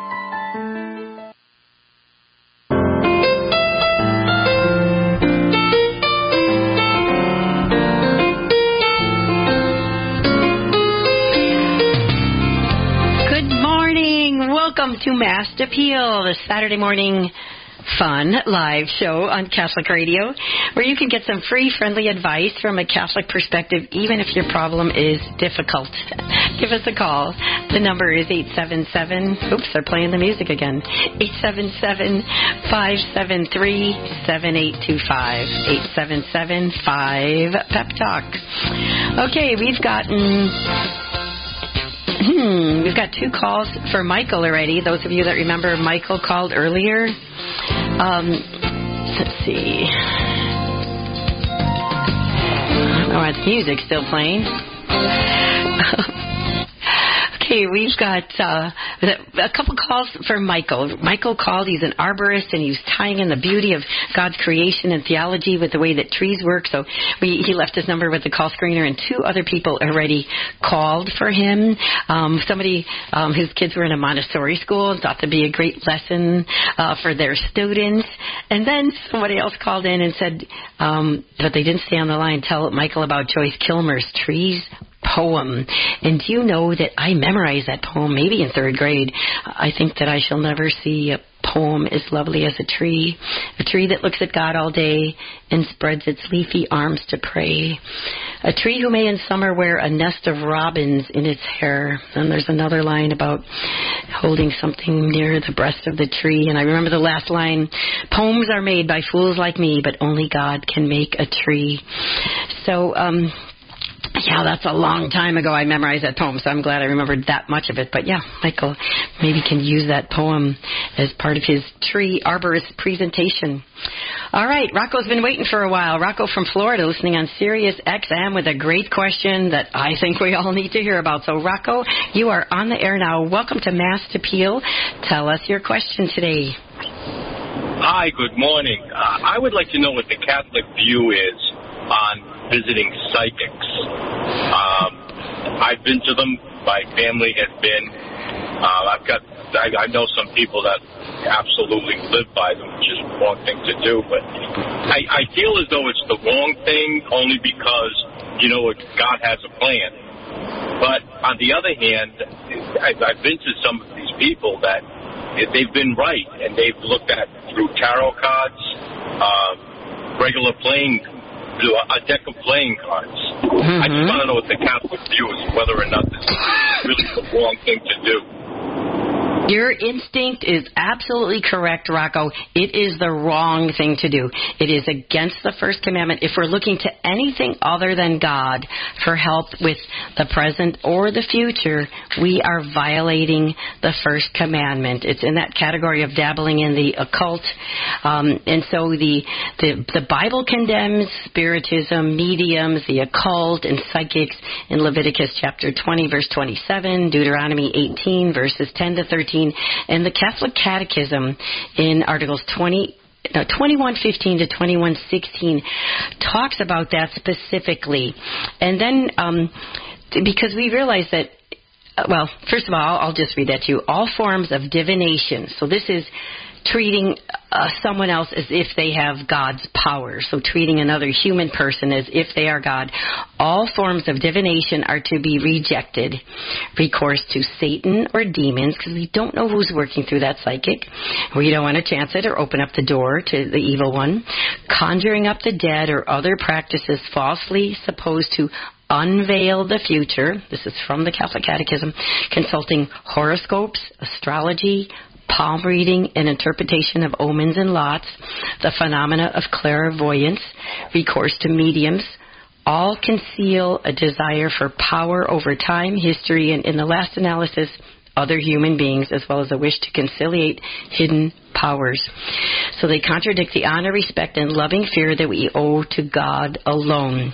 So even though you say, I mean, your instinct says you think it's the wrong thing to do. So even if they're right, This is not where we seek the future that our, that takes our trust out of God and puts it in a power we cannot define that is not God.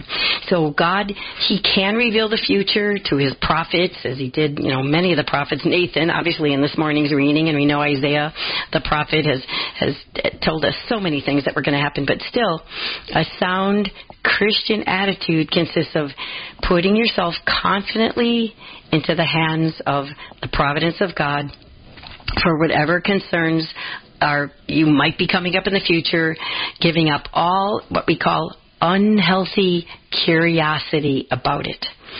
So when we're not trusting in God, that is a lack of responsibility. We were made in the image and likeness of God. God reveals his love to us um, through our daily life, and we really need to stay connected to him and not seek other false gods. So that, your instinct was right. It is um, a violation of the first commandment, and it is wrong. I would stay as far away from those as possible. And when you listen to some of the talk of the, the deliverance priests or the priests who perform exorcisms, they will often say that it's some kind of spiritism like that in someone's past that they thought was innocent that ended up opening the door to the evil one. The devil jumps in. We've got obsession or possession. So we don't want to open any doors for the evil one or trust anyone other than God. So I hope that helps you understand that a little bit, Rocco. No, it, it it does. It does, like I said. And the, the thing about it is, the draw to it is yes. that sometimes they're right. Yeah. I've, I've, I, they've been right. They could so, be. Yeah. I, but I, I thank you so much for clearing that up, because I, I knew it was an issue, mm-hmm. and I, I just wanted to, I just wanted to I wanted to get validation that it really was an issue. Yeah, and your I instinct is right. You have a good conscience. So even if they're right, it makes no difference. It's going to the wrong place. It's not trusting God. It's trusting some power, some mysterious power through a human person, and uh, and it even if they are right, we don't even want to know that. Uh, we do not want to open that door to spiritism, um, that the evil one can jump in. So trust your, your instinct was right on that one. Your conscience was right on that one. Stay away from psychics. Stay away from astrology, palm reading, omens, horoscopes, clairvoyance, mediums. Stay away. It is opening the door to the evil one. We need to trust totally in God, and he'll show us what he wants us to show us. Um, he will let us know what we need, and so placing our trust in him and placing our confidence in him every moment of the day, and trusting that he will turn anything into good. He died for our sins and rose from the dead. Can't you trust him more than a person who puts a sign up in their door and can read palm leaves based on some spirit that gives them a message? Of course, that person didn't die for your sins or rise from the dead. Our trust needs to be placed totally in God. So thanks for the call.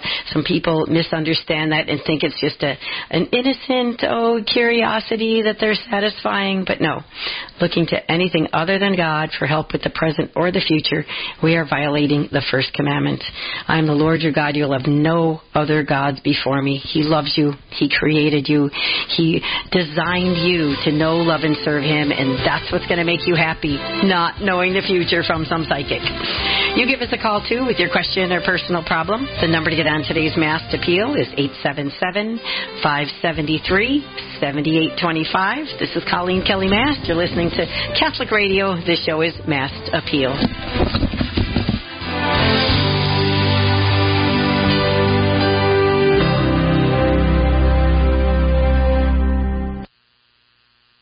It's as though the secular press has to shoehorn matters concerning fidelity or infidelity to church teaching into political labels of conservative versus liberal. And those political dichotomies are not entirely meaningless, but they most usually distort the discussion.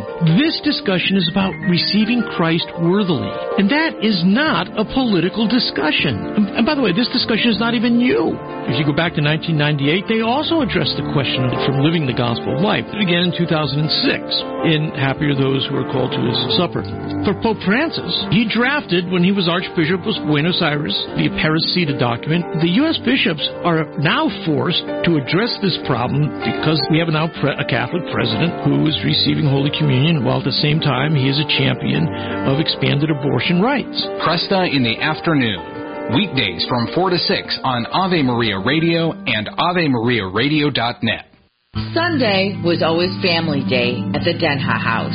My dad expected his seven daughters to be home for family dinner every Sunday. As we got older, nothing changed his expectations. Not our friends or social life. We're made for relationship, for togetherness.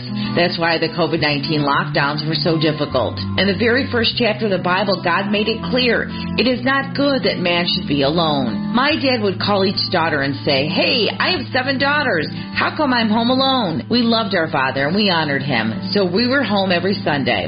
According to research, eighteen percent of adults aged sixty-five and older in the U S live alone. forty-three percent report feeling lonely on a regular basis. Between ten and forty-three percent of community-dwelling seniors are socially isolated. Family or not, if you know someone who's isolated from the world, reach out and communicate togetherness. This has been a Christ Center communication message. I'm Vanessa Denha Garmo, a communications evangelist and host of Epiphany.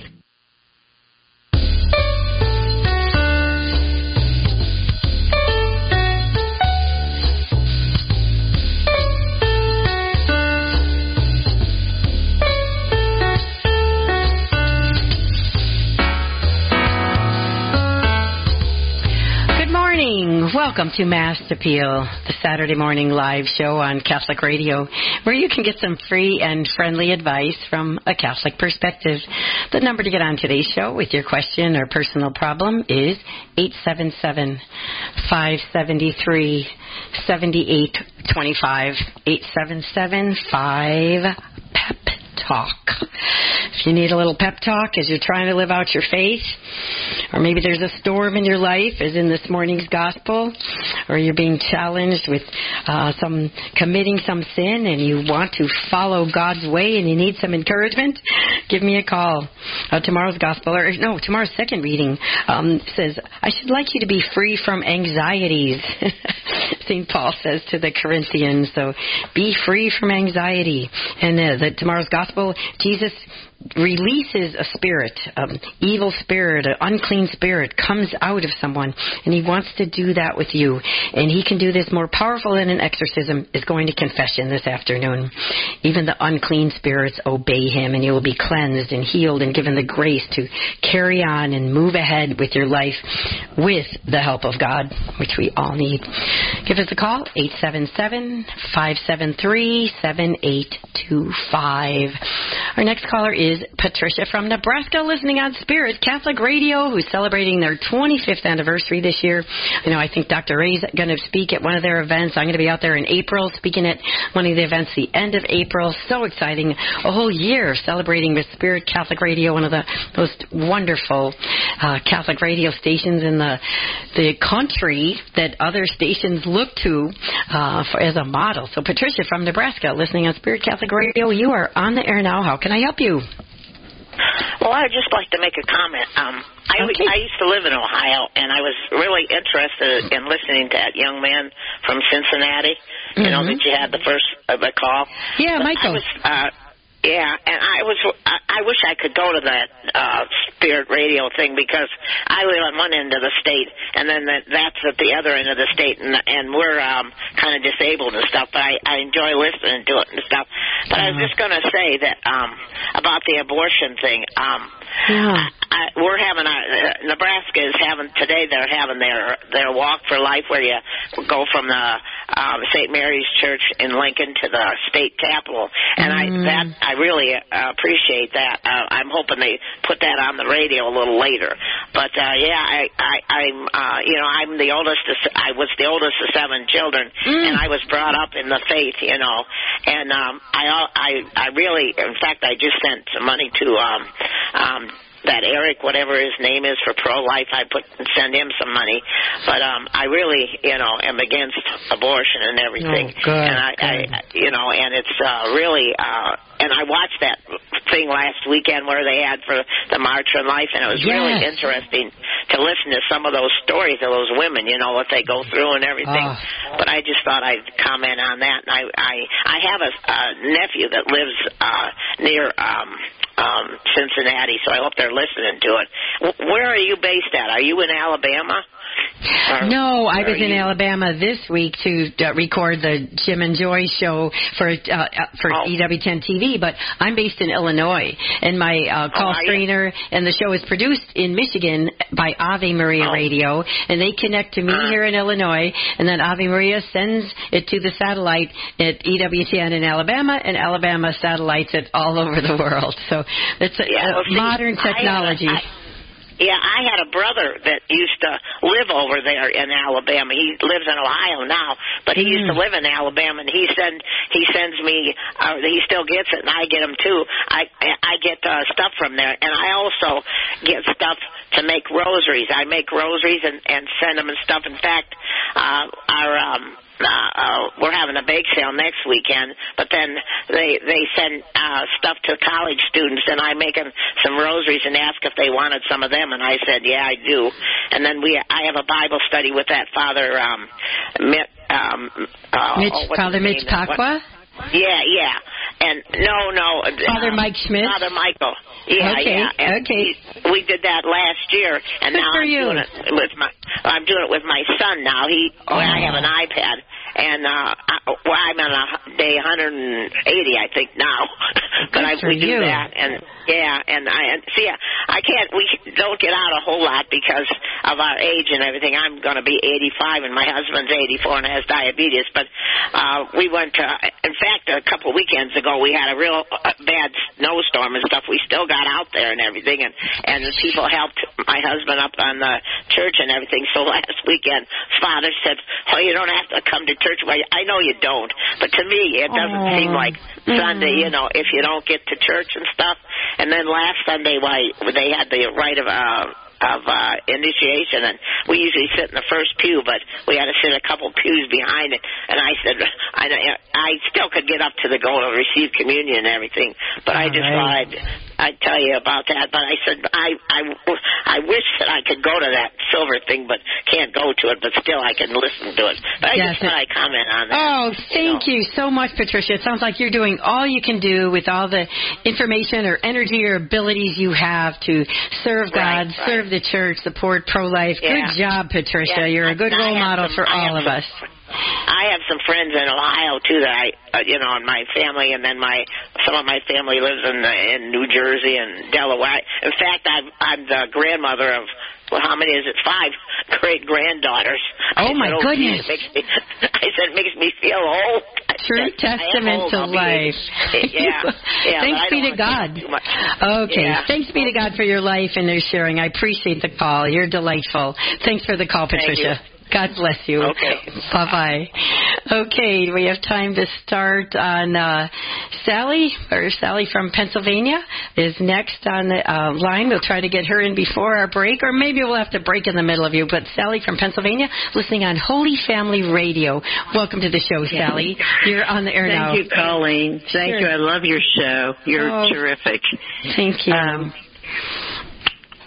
oh, every okay. time we talk about Uh-oh, it's I a sad them. question. Oh, my well, goodness. I have three young okay. adults.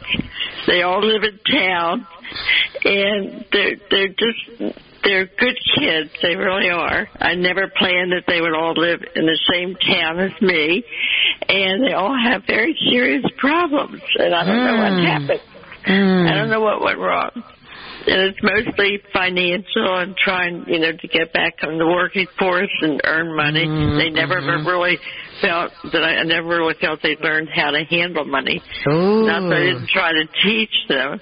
And uh, but all three have really life serious problems.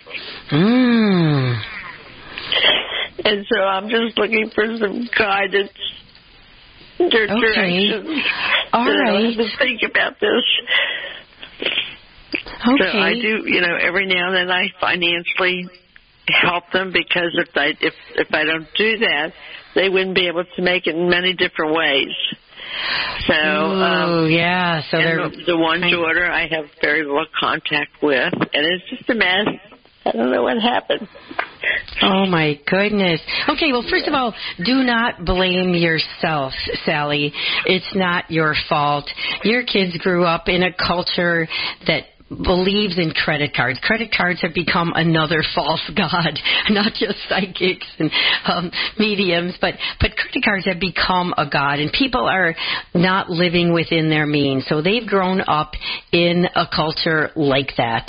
And there are um, different financial counselors that could help them. So possibly instead of giving them money next time, give them, and this might cost, but give them a series of sessions with a financial counselor. I know about um, eight years ago when my husband um, was sick and couldn't work anymore, uh, we met with a financial counselor. It's a good Christian man. He meets with us over Zoom. Uh, his name is Justin Bennett, and I can give you his, his number um, if you'd like. And uh, and we got a series probably about nine or ten months, and he taught us like how to budget, how to live within our means, um, and challenged both of us so it d- didn't create division between between us, like, because there's always one person that's a spender, one that's a saver, one that loves to borrow money, and one that loves to save money. And uh, to get them a counselor, maybe Catholic um, uh, Catholic Charities has that, or Catholic Social Services has one, if you want to try to get one for free, or maybe get them set up and just say, I can't give you money anymore. You know, I've been helping you as much as I can because, you know, that old saying, you know, teach a man to fish or give a man a fish. Um, and uh, and so instead of giving them money, you want to teach them how to manage their money. So possibly getting them a financial counselor um, would help them. And if you have the money to pay for those services, maybe nine months of meetings. And so they can learn how to manage money themselves rather than leaning on you. So um, I'll uh, it's time for a break. I know I'm late, but I'll uh, repeat his name and see if I can find his website after this. But I'd say getting them the help they need to manage their money would be a good thing for you to do. And we'll be back with more of Mass Appeal right after this message. Catholic Connection with Teresa Tomeo, weekdays on Ave Maria Radio. There was a big story about this Catholic college saying, oh, we are going to open our doors to anyone who identifies as a woman. So a male student coming in, but if he calls himself a woman, that's fine. This is all about diversity and equality. This is a Catholic women's college. And so, thanks be to God, there was a lot of pushback. And guess what? The school rescinded. How important it is not to give up and to remember that we can and should respectfully, always with love, express our concerns. It doesn't matter. The victory is up to God. But sometimes we do see that success in the victories, as is the case with Saint Mary's College, who says now it needs to go back to its roots and get a deeper understanding of what it means to be a Catholic college for women. Catholic Connection with Teresa Tomeo, weekday mornings from eight to ten a.m. on Ave Maria Radio and ave maria radio dot net. Has the Church always professed the virginity of Jesus' Mother Mary? Yes, says the Catholic Catechism. From the very beginning, the Church has always maintained that Jesus came into the womb of the Blessed Mother solely by the power of the Holy Spirit, seeing in the virginal conception the sign that it truly was the Son of God who came in a humanity like our own. The Gospels all make it clear that the virginal conception was something beyond human comprehension, a divine work as prophesied in Isaiah. Behold, a virgin shall conceive and bear a son. Mary, according to the Catechism, remained a virgin her entire life. Jesus was her only physical son, but her spiritual motherhood extends to all men in whom he came to save. This is Peggy Stanton, and this has been the Order of Malta's Minute with the Catechism. You're listening to Ave Maria Radio. Ave Maria Radio.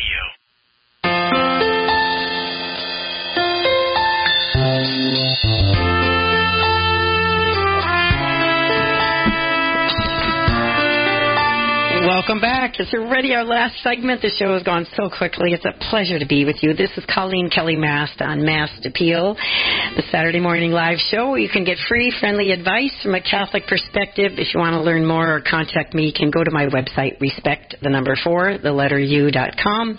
I looked up over the break um, and answered to Sally's question. I did find Justin Bennett's site. He um, runs strong tower consulting dot com. I'll try to post it on my Facebook fan page, strong tower consulting dot com. He can give your kids, Sally, a free session, and if they say they'll agree to do what he asks them to do, you can buy them a nine-month package or something, a customized plan to help them save money, pay off debt, and build wealth. And he's trained by Dave Ramsey, that you might know or hear of, or you can watch all the Dave Ramsey videos on YouTube. Just helping so many young people get out of debt, stay out of debt, and and learn how to manage their money much better instead of waste it. Okay, we still have Mary uh, from Washington on line two that has some important messages for us about idols. So, Mary, you're on the air now. What did you want to tell us? Hi, I just wanted to read a, a quick passage out of Deuteronomy chapter thirteen, verses Thank one to you. four. It just says, if a prophet or a dreamer of dreams arises among you and gives you a sign or a wonder, and the sign or the wonder comes true concerning which he spoke to you, saying, let us go after other gods whom you have not known, and let us serve them, you shall not listen to the words of that prophet or that dreamer of dreams. For the Lord your God is testing you to find out if you love the Lord your God with all your heart and with all your soul. Mm. You shall follow the Lord your God and fear him, and you shall keep his commandments, listen to his voice, serve him, and cling to him. Mm. Oh, so that thank was, you so my, much. Yeah, that's my that's comment so, about listening to oh, psychics.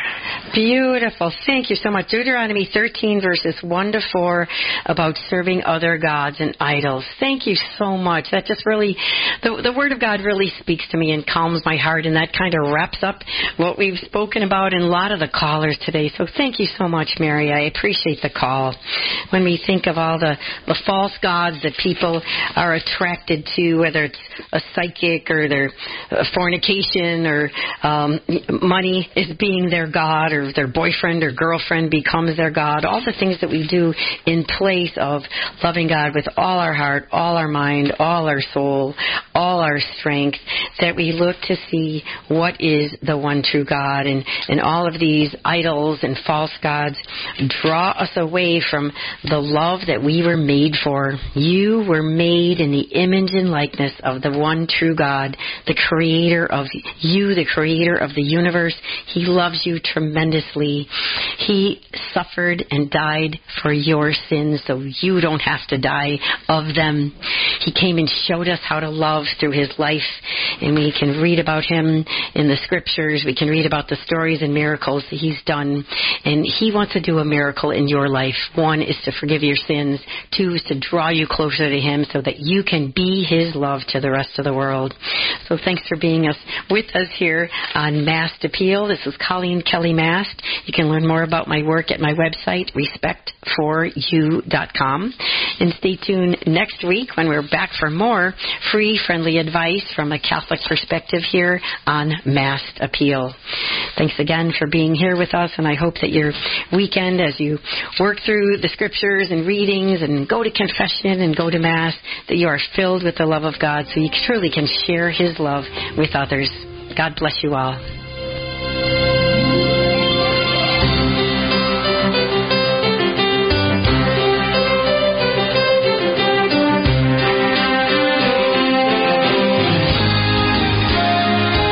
Mast Appeal is produced by Ave Maria Radio and broadcast through the E W T N Global Catholic Radio Network. Copies can be purchased or free downloads can be found at the Ave Maria website, ave maria radio dot net. If you have a comment or question for Colleen, write to Colleen at ave maria radio dot net or Mast Appeal at ave maria radio dot net. And listen for Mast Appeal Saturday mornings from nine to eleven Eastern Time for free friendly advice from a Catholic perspective.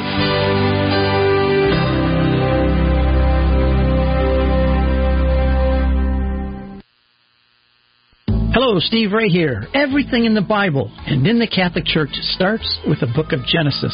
It reveals to us God's plan for mankind. Yet Genesis can be daunting, especially given the scientific discoveries of the last few centuries. Well, that's where I come in with my new book, Genesis, a Bible study guide and commentary. Discover a thoroughly Catholic approach to this exciting and dramatic ancient narrative that is so often misunderstood. You can get the book now on the store page at ave maria radio dot net. Check it out. This is Life News Radio. I'm Jim Anderson. Abortion drugs can act in at least two ways to jeopardize women even before the demise of the child. One is they block